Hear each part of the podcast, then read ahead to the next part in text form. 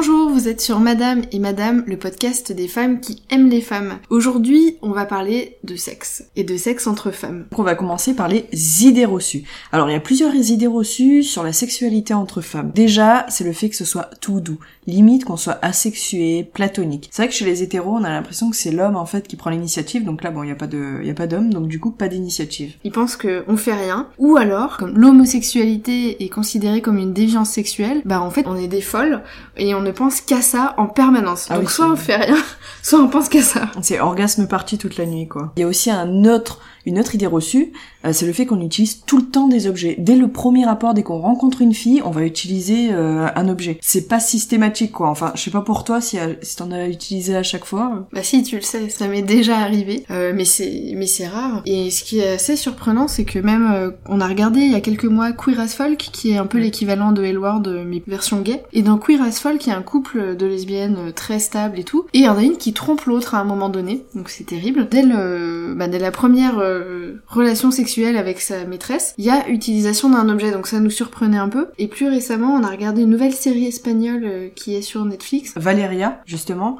et euh, il y a une fille, bon c'est la seule lesbienne de, de la bande, et elle fait très timide, je trouve, comme personne, limite elle s'assume pas, elle a pas dit à ses parents et tout, et au premier rapport sexuel qu'on voit qu'elle a, elle utilise un god, puis elle est déchaînée en plus. Oui, puis c'est avec Oh. quelqu'un qu'elle vient seulement de rencontrer en plus. Oui, donc c'est un petit peu étonnant. Pour ma part, c'est vrai que j'en ai jamais eu envie, en fait. Pas ressenti ce besoin d'avoir ça. De toutes les personnes avec qui j'ai eu des relations, enfin, j'ai jamais eu la proposition, en fait, de le faire. Donc je sais pas, c'est parce que moi, on avait l'impression que je voulais pas, mais j'avais juste utilisé du lubrifiant, et bon, ça m'avait fait mal d'ailleurs. Enfin, ça m'avait irrité.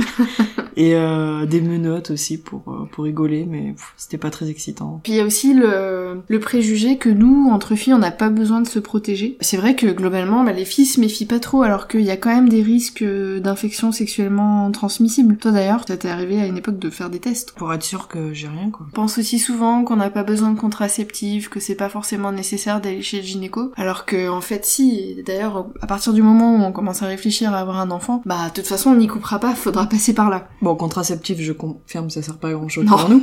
Mais le gynéco, oui, ça sert. Pour être sûr que tout va bien, parce que, bon, évidemment, les risques sont moins élevés euh, chez les lesbiennes d'avoir des maladies, mais il y a toujours des risques.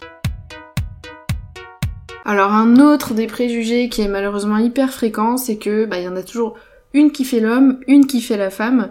Euh, donc dans l'esprit du mâle hétéro de base, euh, il y a la fille qui est un peu masculine et qui va être plus active, et la fille plus féminine qui va bah, qui va se laisser faire, qui va recevoir. Alors que dans la majorité des couples, c'est quand même assez équilibré quoi. Parmi les préjugés, c'est que euh, on fait rien à part euh, utiliser nos langues quoi. Souvent les gens imaginent que c'est plus simple euh, entre deux femmes parce que on connaît mieux nos corps. Alors sur le papier, oui, on peut comprendre que les gens pensent ça, mais en fait, aucune femme est pareille. Et c'est pas parce que euh, ben moi j'aime quelque chose que la fille d'en face elle va aimer la même chose. Donc c'est important de prendre le temps d'écouter l'autre et d'être attentive à ses réactions parce que non, euh, c'est pas parce qu'on est une femme que tout de suite on sait ce qui va faire plaisir à l'autre. Selon les sondages, les lesbiennes ont plus souvent d'orgasmes que les hétéros. À mon avis, pourquoi, enfin pourquoi on pense toutes les deux, c'est que déjà on est plus concentré sur le plaisir de l'autre. Dans les couples hétéros, euh, bon l'homme, une fois qu'il s'arrête, il a fini, alors que nous c'est vrai qu'on peut plus continuer, on peut plus enchaîner. Euh, Voilà, en fait c'est pas forcément parce qu'on connaît mieux nos corps, c'est parce que on ouais, on est plus concentré sur le plaisir de l'autre en fait. Oui, puis l'orgasme de l'une ne signifie pas que le rapport va s'arrêter. Et on a vraiment l'impression que bah, tous ces, ces préjugés, ils sont surtout liés au manque de représentation qu'on peut avoir. Et représentation, bah, c'est surtout la télé et le cinéma. Et aujourd'hui, c'est des mondes qui restent assez masculins.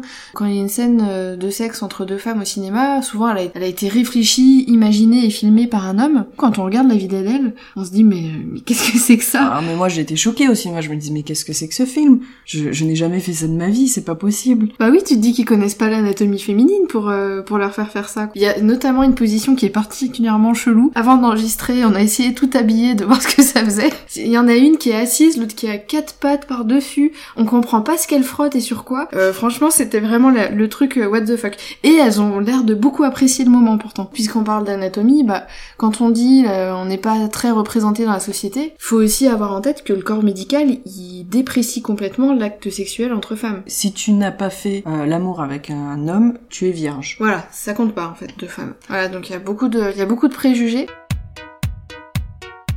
On a quand même quelques différences avec les couples euh, hétéros. Déjà, dans les faits, les femmes lesbiennes, elles font que pour le plaisir. Il n'y a pas de procréation possible. Le risque, bon, déjà de tomber enceinte, bon, il Il n'existe pas. pas. Mais c'est vrai que nous, le seul but, c'est de se faire plaisir. Et puis bah, l'autre différence, c'est que ce que nous on fait à l'autre, c'est très agréable, mais ça va pas nous donner de plaisir physique. Alors que les hétéros, bah, ce que l'homme fait à la femme normalement, s'il est dedans, c'est censé faire plaisir aux deux, quoi. Après, ça dépend évidemment de ce qu'on fait. C'est-à-dire, tu peux faire euh, deux choses en même temps. On avait envie de partager avec vous quelques anecdotes qui étaient euh, un peu amusantes de notre euh, vie sexuelle euh, passée, parce qu'on s'est rencontrés, on avait eu une vie. Des filles qui ont toujours besoin d'éteindre la lumière parce qu'elles ont pas forcément confiance en leur corps. Ça te coupe dans le truc, et puis t'as quand même l'impression que c'est aussi en toi qu'elles ont pas confiance. Oui, il y a aussi la routine. Quand tu sais exactement comment les ça va se passer, exactement quel geste elle va faire, exactement ensuite ce que toi tu vas faire. Des fois où la fille mord à un endroit où ça fait un peu mal. Alors ça, je précise que c'est moi.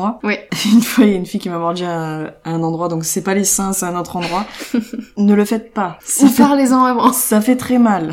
Je vous déconseille. Celles qui se forcent aussi à faire des choses qu'elles aiment pas, ça peut arriver, par exemple, des personnes qui on va leur dire euh, non, euh, faut pas faire trop les seins et qu'elles vont insister, si si, euh, je connais le corps des femmes, j'en suis une, euh, non. Ouais, aussi ceux qui te racontent des trucs un peu dégueux juste avant, c'est pas forcément qui va te mettre dans le bon, euh, Alors- dans le bon état d'esprit. Pour pour ça, en fait, j'avais rencontré une fille, donc on était chez moi, et elle commence à me raconter euh, des trucs euh, vraiment dégueulasses en me disant oui, c'est une amie. Bon, évidemment, je savais que c'était elle, et j'avais vraiment pas envie après euh, qu'il se passe quelque chose. Il peut y avoir des personnes qui s'emportent un petit peu, qui sont très chauds. Une fois, j'avais une fille, juste on s'embrassait en fait, on, on faisait pas l'amour, mais elle mettait sa langue en fait au fond de ma gorge. C'était une horreur. J'arrivais même plus à respirer. C'était c'était horrible. Celle qui y va direct aussi, qui est pire qu'un mec. Franchement, j'ai déjà eu avec des filles. au bout de 5 minutes de bisous, elle met direct ses doigts dedans. Alors d'une, ça fait mal. Deux, euh, on peut faire autre chose avant. Aussi, ma toute première fois, je me souviens, euh, faisait, faisait des cunilingus quoi. Et euh, moi aussi, je me suis dit que je, je devais le faire aussi euh, pour que ce soit réciproque. Et en fait, quand j'ai commencé à aller en bas, j'ai eu envie de vomir. La pauvre.